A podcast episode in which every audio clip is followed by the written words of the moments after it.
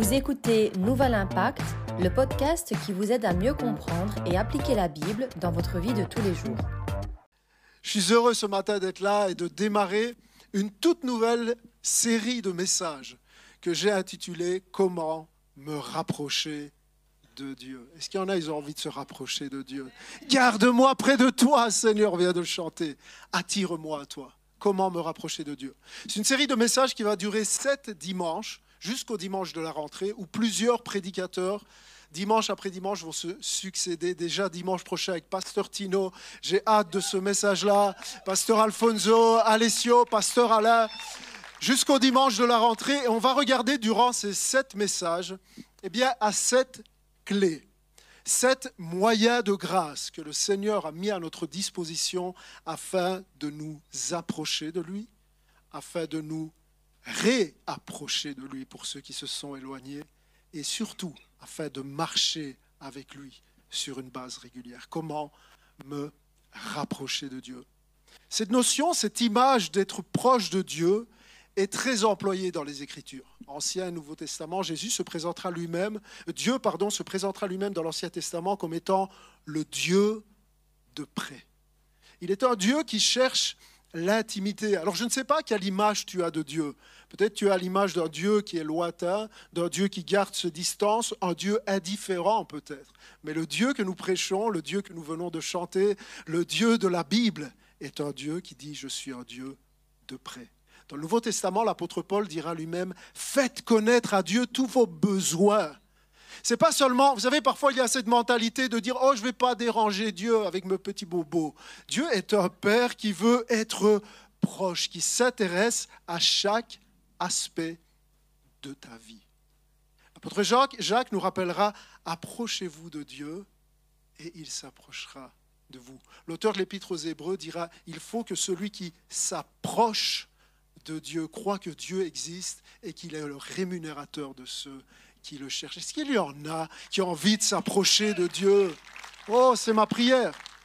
C'est ma prière pour ma vie, c'est ma prière pour l'Église et peut-être la phrase thématique qui va nous suivre durant toute cette série de messages tellement remplis d'espoir, celle-ci. Il n'y a aucune limite à la proximité que tu peux avoir avec Dieu.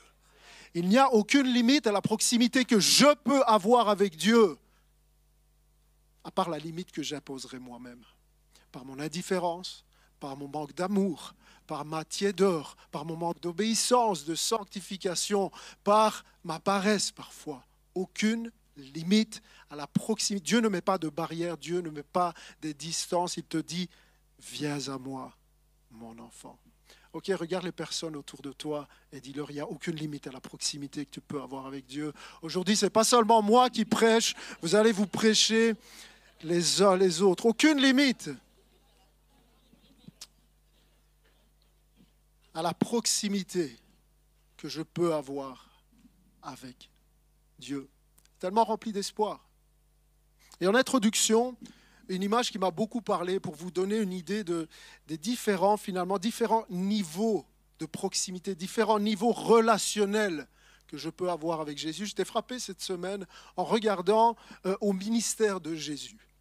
Durant les trois ans et demi qu'il était sur cette terre, eh bien, plusieurs personnes ont développé un sens relationnel avec Jésus à différents niveaux de proximité. Peut-être on peut afficher la dia suivante pour vous donner une idée. Et mon but est que vous puissiez vous situer ce matin en ce tout premier message. Aujourd'hui, c'est juste un message d'introduction. Ça commence vraiment dimanche prochain avec Pasteur Tino. Aujourd'hui, je, voudrais que vous puissiez vous situer et que vous puissiez réaliser qu'il n'y a aucune limite à la proximité que vous pouvez avoir avec Dieu. Quand Jésus était sur cette terre, il y avait la foule, il y avait les 70, il y avait les 12, il y avait les 3, il y avait le 1. Jésus était souvent entouré d'une foule. Partout où Jésus allait, ça nous dit qu'il était presque poursuivi, assailli d'une foule de gens qui venaient à Jésus pour être guéris, pour être enseignés, pour être nourris, pour être dirigés, pour être défendus. La foule suivait Jésus partout où il allait, sauf que cette même foule qui suivait Jésus pour recevoir beaucoup de choses de Jésus, au moment où ça a tourné mal, voyez, au moment où Jésus a été mal jugé, eh bien cette même foule qui suivait Jésus a dit crucifie-le. Cette foule représente ceux qui viennent à l'église, ceux qui nous suivent peut-être à la maison, qui suivent Jésus, qui s'approchent de Jésus à certains niveaux de proximité pour ce que Jésus peut leur apporter. Pour est-ce que Jésus va améliorer mon confort de vie? Qu'est-ce que Jésus peut me donner? Peut-être tu fais partie de la foule. Jésus t'appelle à aller un tout petit peu plus près parce qu'il nous est parlé aussi dans Luc chapitre 12 des 70 disciples. Il semblerait qu'il y avait 70 disciples que Jésus a envoyés dans les villages environnants et son but était de les équiper afin qu'ils puissent annoncer le royaume de Dieu. Les 70 disciples et ceux qui servaient Dieu. Le problème, c'est que quand l'enseignement de Jésus a été un tout petit peu plus précis, un tout petit peu plus carré, ça nous dit que même les 70 disciples ont tourné le dos à Jésus. On dit, ton enseignement est trop dur, Jésus. Les 70 disciples représentent ceux qui acceptent Jésus comme étant le Sauveur, mais qui n'ont pas encore fait de Jésus le Seigneur de chaque aspect de leur vie. Et dès le moment où l'enseignement de Jésus devient un tout petit peu trop pointu, un tout petit peu trop carré, on dit, ça, c'est pas pour moi. Peut-être tu fais partie de la foule qui vient qui veut t'approcher de Jésus à un niveau de proximité pour voir ce que Jésus peut t'apporter. Peut-être tu fais partie de ceux qui servent Jésus, qui viennent à l'église régulièrement, mais il n'est pas encore le Seigneur. Il y a certaines parties de ta vie que tu veux garder pour toi. Il n'est pas encore tout pour toi. Dans les 70, il en avait 12 qui eux sont vraiment des disciples de Jésus. Jésus est leur Seigneur, Jésus est leur Sauveur. Ils ont tout quitté pour suivre Jésus. Mais ils n'avaient pas encore une connaissance intime de qui est Jésus. À un moment donné, Jésus va leur poser la question, qui dit-on que je suis? La plupart d'entre eux vont répondre des choses un peu spéciales. Et tu vois très souvent dans l'interaction, on a l'impression que les douze n'ont pas encore vraiment compris le message. Et tu vois ça aussi quand Jésus ressuscite. Il y en a plein, ils sont tous dispersés, ils n'ont pas encore compris tout. Les douze représentent eh bien, ceux qui sont vraiment des disciples de Jésus, ceux qui sont chrétiens, mais qui n'ont pas pris le temps de développer une intimité avec Jésus dans la prière et dans la méditation de sa parole. Peut-être tu es là ce matin, tu fais partie de la foule, tu fais partie des 70, tu fais partie des douze, mais parmi ces douze, il y en a trois. Pierre, Jacques et Jean. Ça nous dit que ces trois-là étaient proches de Jésus dans une intimité particulière eux ont vu des choses que les autres n'ont pas vues. Eux ont entendu des choses que les autres n'ont pas entendues. C'est eux que Jésus va prendre sur le mont de la transfiguration, qui vont voir Jésus être transfiguré. Dans plusieurs épisodes comme ça dans les évangiles, on voit que ces trois ont une proximité, une intimité avec Jésus. Mais ce qui est très fort, c'est qu'il n'y a aucune limite à la proximité que tu peux avoir avec Dieu, parce qu'il y a un niveau supplémentaire avec le A et ma prière, c'est que chacun d'entre nous, nous soyons le un. Ça nous dit que parmi les disciples, parmi ces trois disciples qui étaient proches de Jésus, il y en a un qui, dans les évangiles, est appelé le disciple que Jésus aimait. Ce serait peut-être plus juste de dire le disciple qui avait compris que Jésus l'aimait. Et le disciple qui aimait Jésus en retour. Ce disciple-là, l'apôtre Jean en a beaucoup parlé ces derniers temps. Tu peux le voir le jour de la dernière scène, la tête appuyée sur l'épaule de Jésus. J'aime me dire que ce disciple était tellement proche de Jésus qu'il pouvait même entendre battre son cœur. C'est ce niveau de proximité-là que tu peux viser avec Dieu. Je ne sais pas où tu es. Je ne veux même pas le savoir. C'est intéressant que tu le saches. C'est entre toi et Dieu. Mais vous savez, le jour de la dernière scène, alors que cet, apôtre Jean, à la tête là, appuyé sur l'épaule de Jésus, avait tellement d'agitation autour. Et qui va trahir Jésus? Et est-ce que c'est moi? Et puis euh, Jésus qui annonce la crucifixion, tellement d'agitation. On a l'impression que lui, il a la tête posée sur l'épaule de Jésus. Le monde peut bien s'écrouler autour. Il est en sécurité. Il est comblé parce qu'il sait qu'il est aimé et qu'il aime son maître. Pas de limite à la proximité que tu peux avoir avec Dieu. Et ma prière, je vous promets, pas une semaine ne passe sans que je prie pour l'Église que je dis Seigneur, que chacun d'entre eux puisse comprendre avec tous les saints quelle est la grandeur, la profondeur, la largeur de ton amour, qu'ils puissent saisir à quel point ils sont aimés et qu'ils puissent t'aimer en retour. Comment se rapprocher de Dieu? Comment passer de la foule au 70, au 12, au 3, au 1 Pas de limite.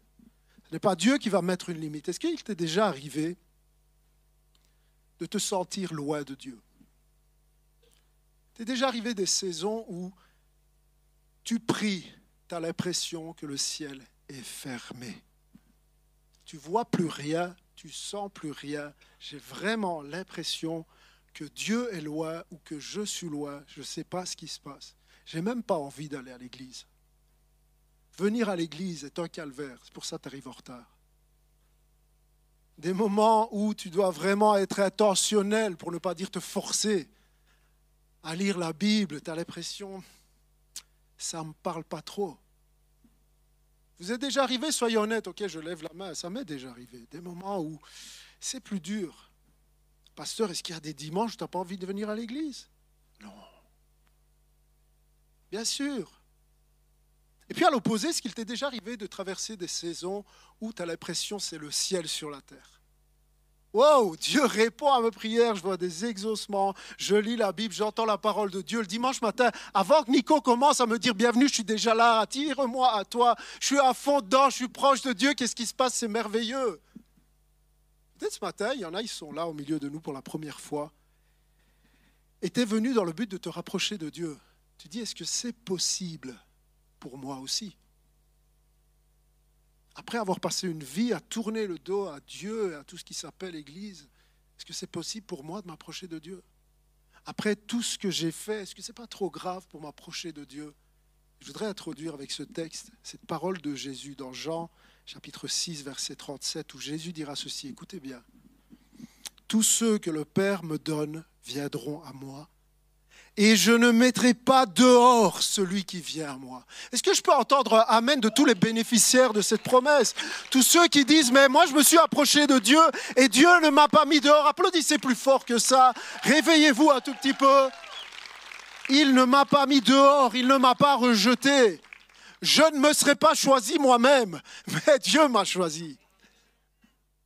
Peut-être ce matin, tu es là, tu as été rejeté par la religion tu as été rejeté par l'Église. Peut-être ce matin, nous suivre, certains nous suivent par Internet, tu as été rejeté par l'Église. J'aimerais te dire, si l'Église t'a rejeté, Dieu ne te rejettera jamais. Dieu ne te repoussera jamais. Dieu ne fermera jamais ses portes. Peut-être tu es là, tu as été repoussé par ta famille, par tes propres parents, tu as été repoussé par ton mari qui est parti avec quelqu'un d'autre, tu as été repoussé par ta femme qui n'a que des reproches à te faire. Mais Dieu te dit, je ne repousse pas celui qui vient à moi, mes bras d'amour sont ouverts pour toi. Viens à moi, mon enfant, la parole de Dieu, la parole de Jésus, son caractère, son cœur, qui dit, venez à moi, vous tous qui êtes fatigués et chargés, je vous donnerai du repos.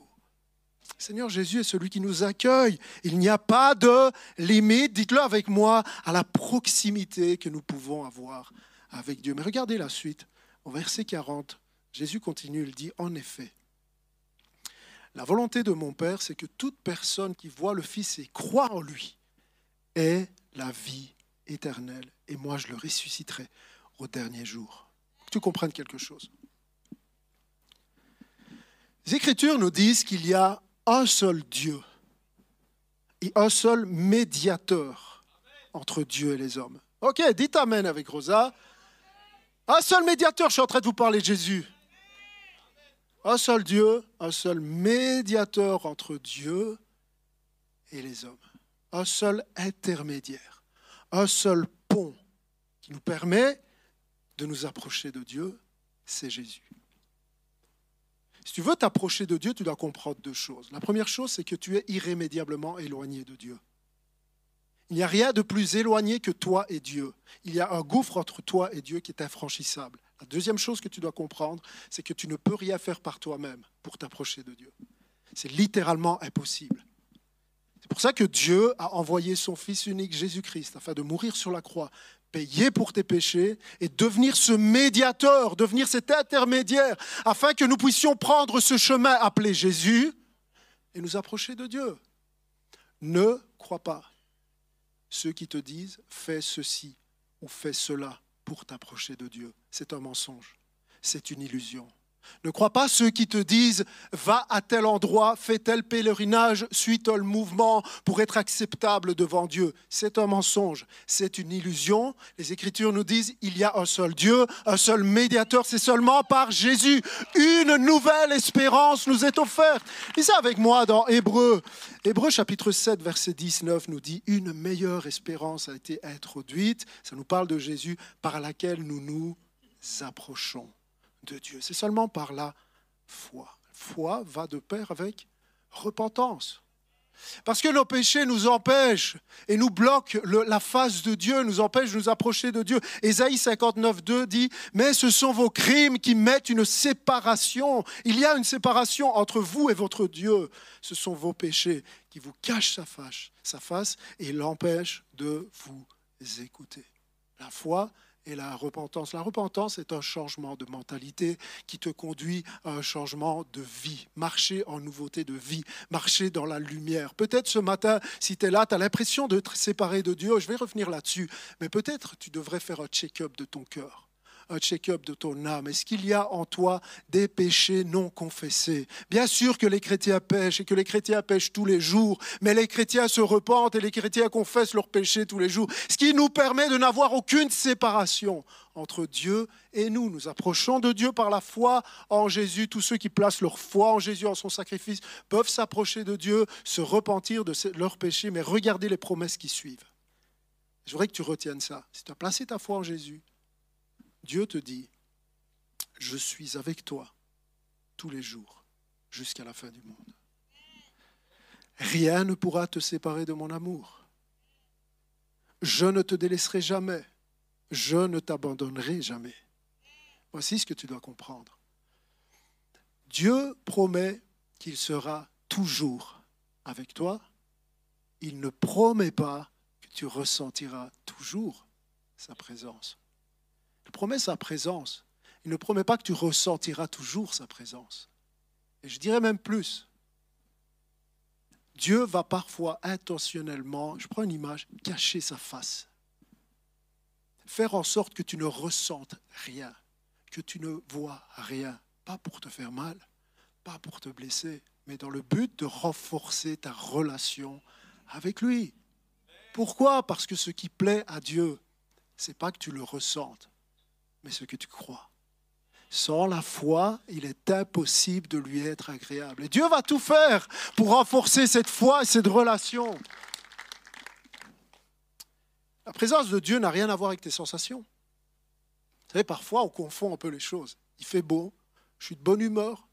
Pour une fois, je ne me suis pas disputé avec ma femme le dimanche matin. Ah, Seigneur, ta présence.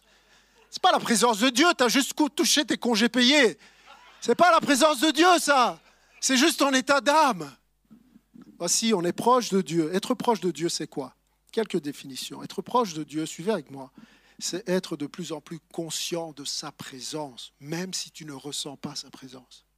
Être proche de Dieu, c'est être de plus en plus soumis à son esprit qui est en toi, être proche de Dieu, c'est développer une connaissance, une intimité avec Christ par la prière et la méditation de sa parole. C'est comme ça que tu t'approches de Dieu, c'est une décision. Être proche de Dieu, c'est laisser Christ et être le Seigneur de chaque aspect de ta vie. Être proche de Dieu, c'est marcher dans la sanctification. être proche de Dieu, c'est vivre pour lui, c'est lui donner la première place dans ta vie, c'est trouver ta joie en lui. Être proche de Dieu est une décision et non pas une sensation aucune limite à la proximité que tu peux avoir avec Dieu. Un jour, Jésus a posé la question à ses disciples, une simple question. Il lui a dit, Pierre, m'aimes-tu Pierre, m'aimes-tu? Vous savez, Pierre venait de renier son maître. Et j'imagine ce qui se passe dans la tête de Pierre. Certainement, il se dit, ah mais Jésus me demande ça parce qu'il sait que je l'ai renié, il veut être sûr que je l'aime. Alors Pierre, m'aimes-tu? Mais oui Seigneur, tu sais que je t'aime. Jésus veut savoir et surtout veut nous révéler quel est notre niveau, d'amour à son égard. Pierre, même, tu peut-être tu peux mettre ce matin ton prénom à la place de Pierre. Émilie, est-ce que tu aimes Dieu? Chloé, Tino, Sarah, est-ce que, que tu m'aimes? Est-ce que tu m'aimes? Alors on va faire un petit exercice ce matin. Vous êtes prêts? Est-ce que tout le monde est réveillé? Fais un coup de coude à ton voisin, dis-lui c'est pas le moment de dormir. Tu es à l'église, il y a une parole de Dieu pour toi ce matin.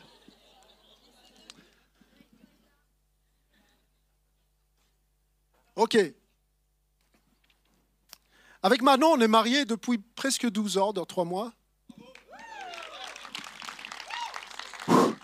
J'ai eu chaud sur ce coup-là. Euh, on a deux enfants, 6 ans et 10 ans, juste.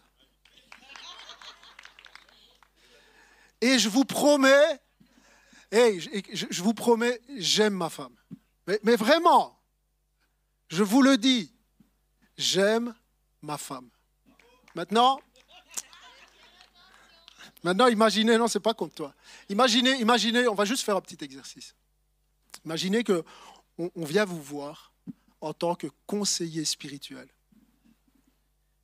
Et là, votre travail est de déterminer si j'aime ma femme. Votre travail est de déterminer est-ce que Salvatore aime Manon. Et tu peux juste me poser des questions pour pouvoir déterminer si j'aime vraiment ma femme. Quelles questions tu vas me poser pour savoir si j'aime ma femme? Je vous laisse la parole. Quelle est la question que vous me poseriez?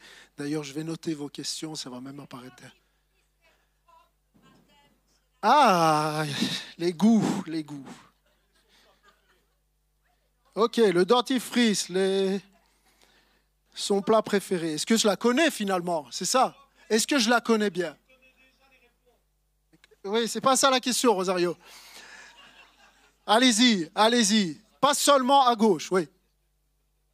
Est-ce que je donnerai ma vie pour ma femme? Donc tu peux écrire, euh, est-ce que je la connais vraiment? Est-ce que je connais ses goûts? Est-ce que je donnerai ma vie pour elle? Autre question. Est-ce que je sais ce qu'il a fait souffrir? Amen. Yes.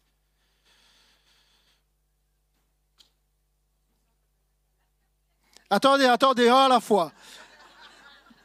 Est-ce que je sais quand elle souffre? Amy, tu as dit? Comment est-ce que je me sens en son absence? Comment je me sens en son absence? Là derrière, il y avait, il y avait une question. Est-ce que je l'écoute?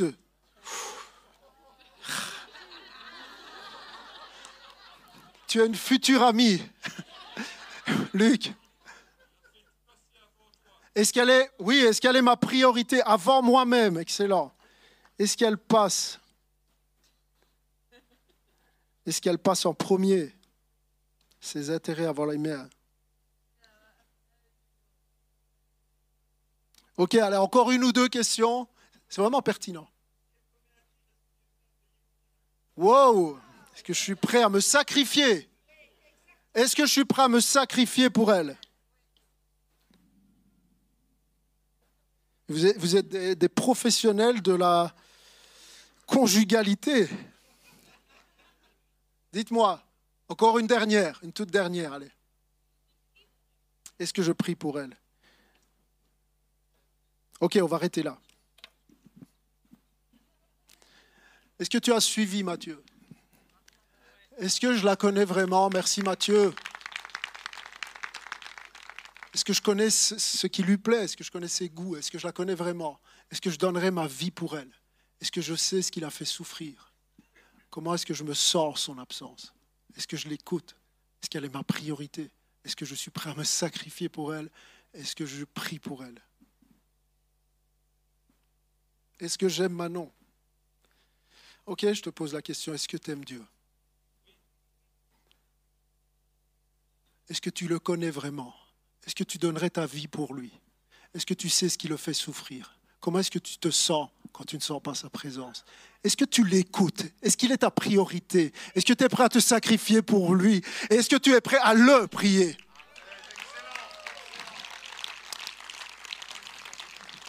Pierre, m'aimes-tu?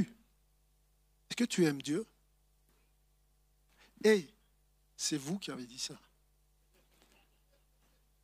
Aujourd'hui, c'est vous qui prêchez.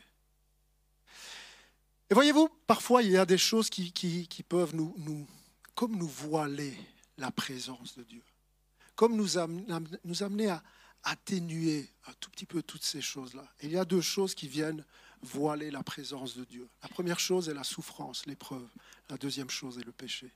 Il y a un homme qui a beaucoup souffert, on trouve son histoire dans la Bible. Il s'appelle Job. Écoutez ce que Job dit. Si je vais à l'est, il n'y est pas. Si je vais à l'ouest, je ne l'aperçois pas. Il parle de Dieu. Si je le cherche au nord, je ne peux pas l'atteindre. Se cache-t-il au sud? Jamais je ne le vois. Job souffre. Cependant, il sait bien quelle voie j'ai suivie. Qu'il me passe au creuset, j'en sortirai comme l'or. Job dit deux choses importantes ici. La première chose qu'il dit, c'est que même si je ne vois pas Dieu, ni au nord, ni au sud, ni à l'est, à l'ouest, lui, il sait quelle voie j'ai choisie. Même si je ne le vois pas, lui, il me voit. C'est ce que Job est en train de dire. Mais regardez la dernière phrase. Il me passe au creuset, j'en sortirai pur comme l'or. Ce que Job est en train de dire, c'est que ce n'est pas parce que je ne vois pas Dieu et que Dieu me semble absent, ce n'est pas parce que je souffre que j'ai fait quelque chose de mal. Et je crois qu'il en a beaucoup, et surtout parmi les chrétiens. Peut-être vous venez d'un arrière-plan où on vous a toujours dit, hum, si tu souffres, hein, c'est que tu as dû faire quelque chose de mal. Si tu souffres, c'est que Dieu est en train de te punir. Dieu est en train de te faire du mal. Dieu s'est détourné de toi. Si tu souffres, c'est de ta faute. Ceci n'est pas une pensée biblique. J'aimerais te dire, Job est en train de souffrir, mais Job dit, je sais que je n'ai rien à me reprocher.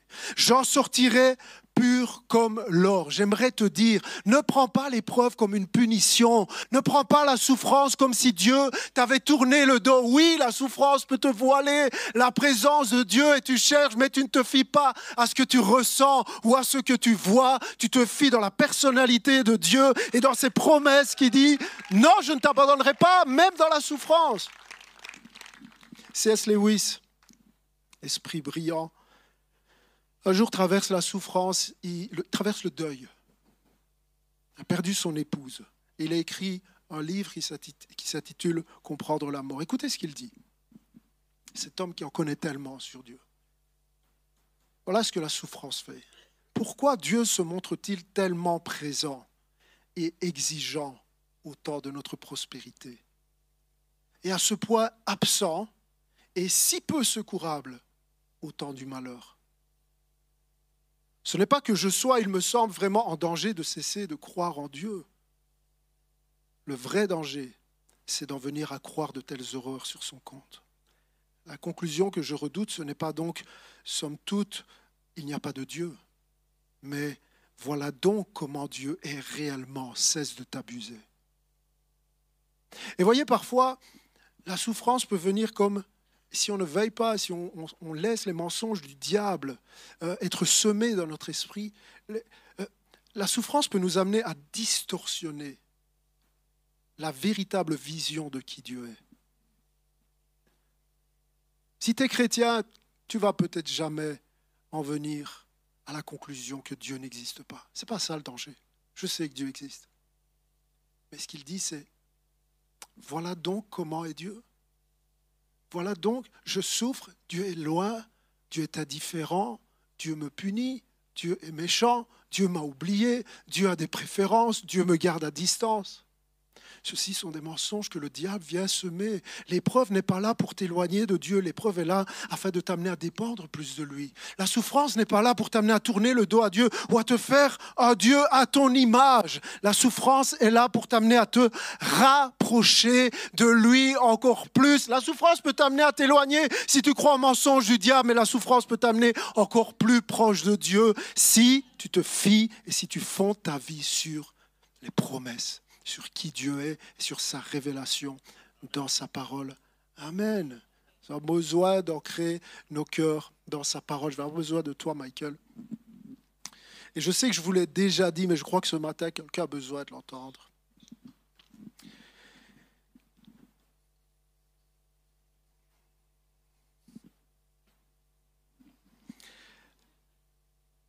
Parfois, Dieu fait ça. Alors, je vous pose la question, chère Église Nouvel Impact. Est-ce que vous me voyez? Mais est-ce que je suis là? Est-ce que je suis moins là? Est-ce que vous me voyez? Est-ce que je suis là? Comment vous savez que je suis là? Yes. Le seul moyen pour toi de savoir que je suis là, c'est de te fier non pas à ce que tu vois, mais de te fier à ce que tu entends. Est-ce que vous me voyez? Il y en a qui parviennent à voir à travers les murs. Est-ce un don spirituel? Est-ce que je suis là, Église? Comment tu sais que je suis là? C'est plus que vous m'entendez. En fait, vous savez que je suis là parce que vous connaissez ma voix. Est-ce que tu connais la voix de Dieu? Vous savez, parfois, eh oh, parfois, si vous avez déjà été voir une pièce de théâtre, il y a toujours ce moment entre deux scènes où, on baisse le rideau. Tu ne vois pas ce qui se passe derrière, mais tu sais qu'il y a du travail qui se passe derrière. Il y a des moments dans ta vie où le rideau est baissé, tu as l'impression que Dieu fait rien. Mais ce n'est pas parce que tu ne vois pas que Dieu ne travaille pas derrière le rideau. Dieu est en train de travailler derrière le rideau. Il travaille pour toi, il travaille pour sa gloire, il travaille pour ta bénédiction. Tu ne me vois pas, mais tu sais que je suis là parce que tu connais ma voix. Est-ce que tu connais ma voix, mon enfant? Est-ce que tu connais la voix de Dieu? Je suis là. Hey vous savez comment s'appelle Jésus dans la prophétie de l'Ancien Testament, Isaïe? Emmanuel, qui signifie Dieu avec nous. Dieu veut tellement que nous soyons persuadés de sa présence qu'il dit, voici comment je vais me présenter à toi. Je suis Emmanuel.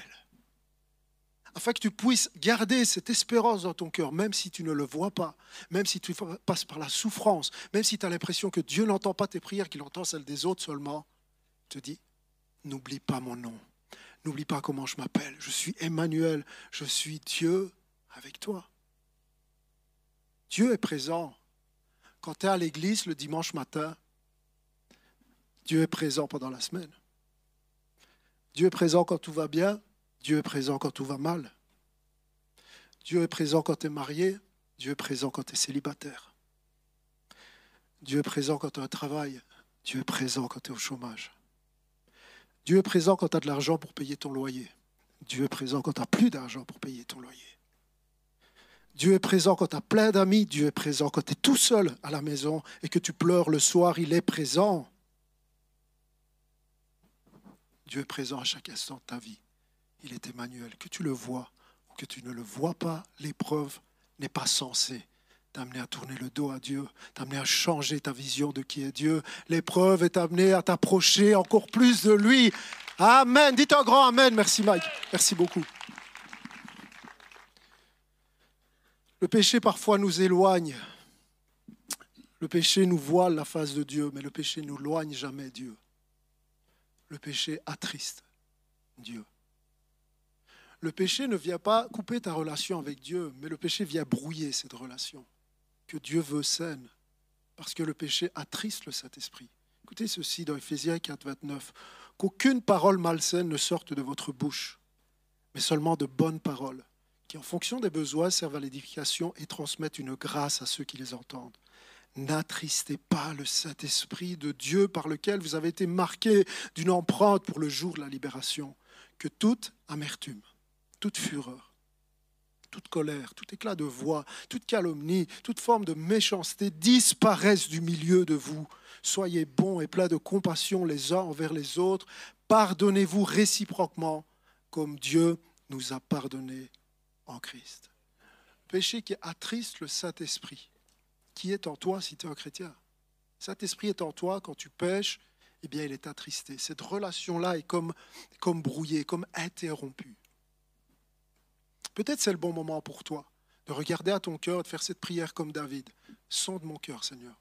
Est-ce qu'il y a des péchés dans ma vie qui sont non confessés, qui sont non, repentis? Est-ce qu'il y a des péchés que je tolère à long terme?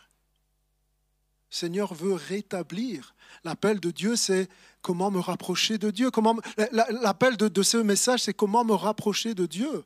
Et l'appel de Dieu, c'est approche-toi. Pas de limite à la proximité que tu peux avoir avec Dieu. Mais je vous apprends ce matin que le péché peut t'amener à distorsionner cette relation. Est-ce que tu vas ce matin prendre la décision de dire, mais je ne vais pas laisser le péché, je ne vais pas laisser la chair, je ne vais pas laisser le diable interrompre cette bonne relation que je peux avoir avec Dieu, lui-même créateur de l'univers. Je ne vais rien laisser distorsionner cette relation que je peux avoir avec Dieu. Alors ce matin, si tu as l'impression tu es loin de Dieu, peut-être il serait bien de faire un check-up et de voir s'il y a des péchés qui sont tolérés dans ta vie. J'aime cette liste. Je ne sais pas si le verset est toujours affiché derrière moi. Mais vous savez, on a toujours l'impression que les péchés qui vont nous brouiller notre relation avec Dieu sont des, péchés à, caractère sexuel. Pourquoi? Parce qu'on fait une catégorie dans les péchés. Avez-vous remarqué la liste que, que Paul donne ici? Toute amertume, toute fureur, toute colère. Alors toi, t'aimes ça pointer le doigt sur les gens qui ont des péchés visibles. Mais t'en es où avec l'amertume? T'en es où avec les éclats de voix sur ton mari ou sur ta femme de ce matin avant de venir à l'église? T'en es où avec la calomnie? Avec toute forme de méchanceté? T'en es où avec le pardon? Ah mais ça, non, non. C'est ça qui attriste le Saint-Esprit toute cette liste, et bien sûr d'autres péchés. Mais mon appel ce matin est de te dire, ne, ne classifie pas. Le péché te brouille. Une relation avec Dieu attriste le Saint-Esprit. Et quand Paul parle d'attrister le Saint-Esprit, le contexte est ce genre de péché qui est cité ici et qui sont trop souvent tolérés à long terme dans nos vies. Est-ce que je peux entendre Amen de dire c'est vrai, c'est vrai, dis c'est vrai, c'est vrai, c'est vrai. Parole de Dieu est vraie. Je termine avec ceci. Dans la Bible, psaume 73 et d'autres psaumes ont été écrits par un, musicien, un chanteur, un leader de louange appelé Azaph. Tu as déjà entendu parler de Azaph. Est-ce qu'il y a Azaph au milieu de nous? La dernière fois, j'ai fait une bourde, mais il n'y a pas de Azaph au milieu de nous. C'est un beau prénom, Azaph. Azaph était un lévite. Azaph est celui qui dirigeait la louange de l'église où David était le pasteur. D'accord? Azaph est le Nicolas de l'église de Jérusalem. D'accord? Je sais qu'on parle d'un temple, j'essaie juste de simplifier les choses, ne vous inquiétez pas. Azaph est un lévite, Azaph est en train, et, là, chef des chantres, chef des chanteurs. Et on ne sait pas trop ce qui s'est passé à un moment donné dans la vie de cet homme de Dieu mais à un moment donné, ça va plus. Écoutez ce qu'il dit. On va juste lire quelques versets. Psaume d'Azaph. Oui, Dieu est bon pour Israël, pour ceux qui ont le cœur pur. Toutefois, mon pied allait fléchir. Mes pas étaient sur le point de glisser. En termes modernes, Azaph était en train de dire J'étais à deux doigts de tout balancer. J'étais à deux doigts de tout laisser tomber. Un homme de Dieu, un leader, il est là et dit, alors on ne sait pas ce qui s'est passé dans sa vie. Peut-être une maladie, peut-être une tragédie, peut-être un deuil, peut-être une relation qui s'est mal finie, peut-être ses projets ont été tellement avortés que c'est fini, il ne voit plus d'avenir, c'est juste le noir. Vous savez quoi? C'est très bien qu'on ne sache pas ce qui est arrivé à Azaf, afin que chacun d'entre nous puisse identifier Azaf ce matin. Azaf traverse ce que tu traverses en ce moment. Écoute ce que dit Azaf, c'est tellement lourd. Tous les matins, je porte ce fardeau. Verset 16. Quand j'ai réfléchi là-dessus pour m'éclairer, la difficulté fut grande à mes yeux jusqu'à ce que j'entre dans les sanctuaires de Dieu. Alors, c'est intéressant que Azaph parle des sanctuaires de Dieu. Moi, ça m'a interpellé. Parce que voyez, les sanctuaires de Dieu, c'était son lieu de travail, Azaph. Azaph, il y était tout le temps dans les sanctuaires de Dieu. Il était tout le temps dans le temple. Azaph, c'est son job, il y est physiquement tout le temps. Mais à un moment donné, son cœur n'y était plus. Et Azaph représente tous ceux qui sont là. Et ça fait un moment. Tu es présent physiquement, mais ton cœur n'y est plus. Et peut-être tu dis, c'est trop lourd. Mon fardeau, je le porte tous les matins. Je suis à deux doigts d'abandonner. Mais regardez cette phrase d'espoir, cette porte de sortie d'Azaph qui ne voit plus la présence de Dieu jusqu'à ce que j'eusse pénétré les sanctuaires de Dieu. Là non plus, qu'est-ce qui s'est passé? Peut-être Azaph a réalisé, a pris conscience de la présence de Dieu un jour pendant le culte. Peut-être c'était pendant un chant de louange, peut-être c'était pendant la prédication, peut-être c'est à l'after church qu'un chrétien a mis la main sur l'épaule d'Azaph et lui a dit Azaph, je vois que ça ne va pas, viens, on va aller manger ensemble, on va prier ensemble, on ne sait pas ce qui s'est passé. Mais une chose est sûre, Azaph dit j'ai réfléchi là-dessus pour m'éclairer. C'était tellement difficile jusqu'à ce que j'entre dans les sanctuaires de Dieu. Regardez au verset 23. Dieu m'a saisi la main droite. Azaph était en train de dire, tu étais là? Tu me conduiras par ton conseil, puis tu me recevras dans la gloire. Quel autre ai-je au ciel que toi et sur la terre? Je ne prends plaisir qu'en toi. Ma chair et mon cœur peuvent se consumer. Dieu sera toujours le rocher de mon cœur et mon partage. Écoutez, pour moi, m'approcher de Dieu. Pour moi, m'approcher de Dieu, c'est mon bien, pas m'approcher physiquement, m'approcher avec mon cœur.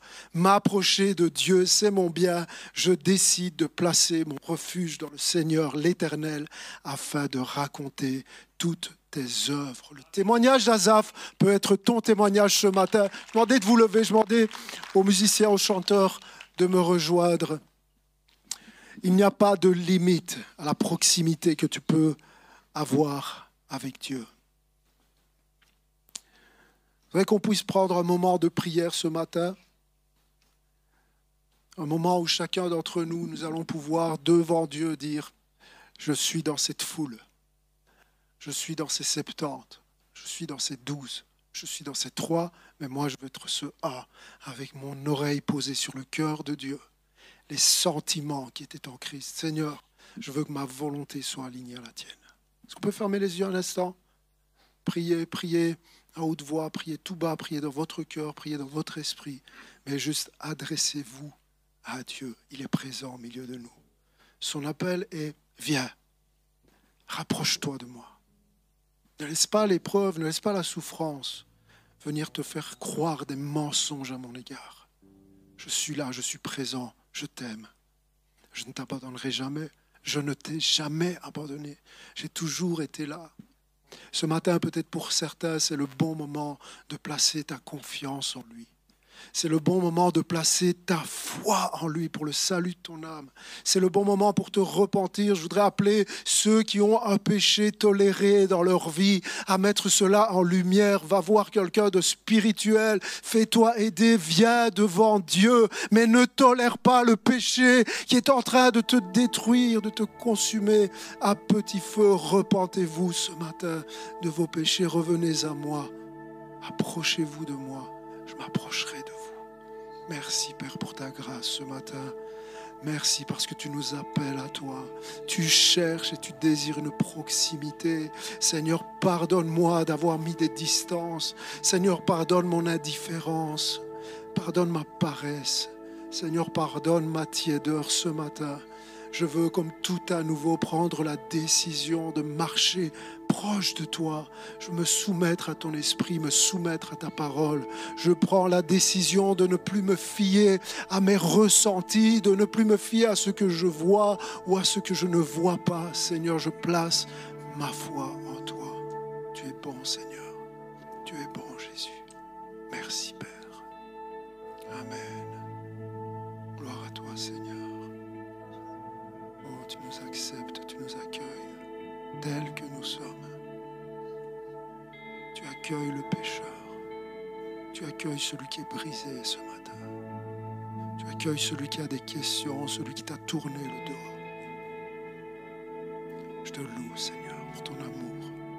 Père, révèle-nous un tout petit peu plus la grandeur de ton amour. Rappelle-moi à quel point ton amour est inconditionnel. Tu es ce Dieu immuable, tu ne changes pas. Tu es bon, fidèle, généreux. Gloire à toi, Seigneur. Merci, Jésus.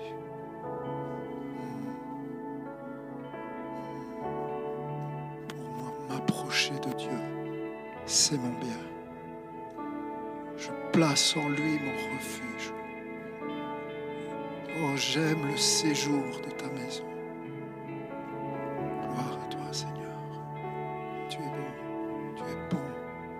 Bon, Seigneur. Oh, je voudrais que tous ceux ce matin qui passent par une saison où ils ne voient plus Dieu, je voudrais que tu puisses déclarer, tu es bon, Seigneur. Tu es bon en tout temps.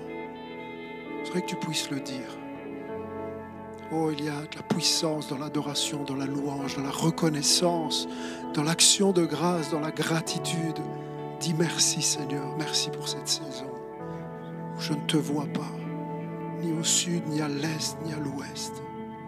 Mais je sais que tu me guides, je sais que tu travailles derrière le rideau noir de la souffrance, derrière le rideau noir de l'épreuve, derrière le rideau noir de l'absence. Tu es là, Seigneur.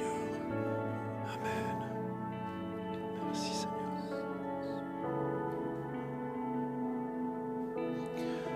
Nous allons partager le pain et le vin ensemble ce matin, la Sainte Seine.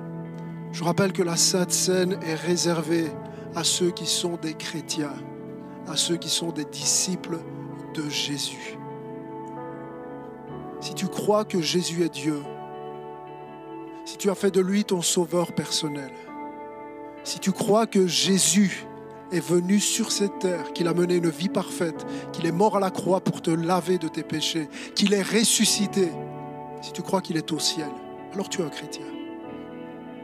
Aujourd'hui, tu peux, sur base du sacrifice de Jésus, te réjouir, entrer dans la communion et prendre le pain et le vin. L'apôtre Paul nous a enseigné, car j'ai reçu du Seigneur ce que je vous ai enseigné. C'est que le Seigneur Jésus, dans la nuit où il fut livré, prit du pain et après avoir rendu grâce, le rompit. Et il dit, ceci est mon corps qui est rompu pour vous. Faites ceci en mémoire de moi. De même, après avoir soupé, il prit la coupe et il dit, cette coupe est la nouvelle alliance en mon sang. Faites ceci en mémoire de moi toutes les fois que vous en boirez. Car toutes les fois que vous mangez ce pain et que vous buvez cette coupe, vous annoncez la mort du Seigneur jusqu'à ce qu'il vienne. Alléluia. C'est pourquoi celui qui mangera le pain et boira la coupe du Seigneur indignement sera coupable envers le corps et le sang du Seigneur. Que chacun donc s'éprouve soi-même et qu'ainsi il mange du pain et boive de la coupe, car celui qui mange et boit sans discerner le corps du Seigneur mange et boit un jugement contre lui-même. Amen.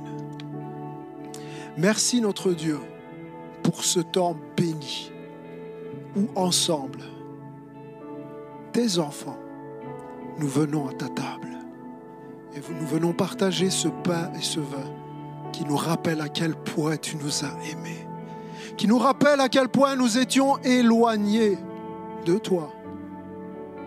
Mais tu as tout accompli afin que nous puissions, comme tout à nouveau, rétablir cette relation. C'est sur base de ton sacrifice qu'aujourd'hui je prends le pain et le vin. Ce n'est pas sur base de mes mérites, de mes accomplissements, de ma pseudo-sainteté. C'est sur base de ce que tu as fait, Seigneur. Je ne mérite rien. Tu as tout accompli. Merci pour ton corps. Merci pour ton sang. Merci pour la croix. Amen et Amen.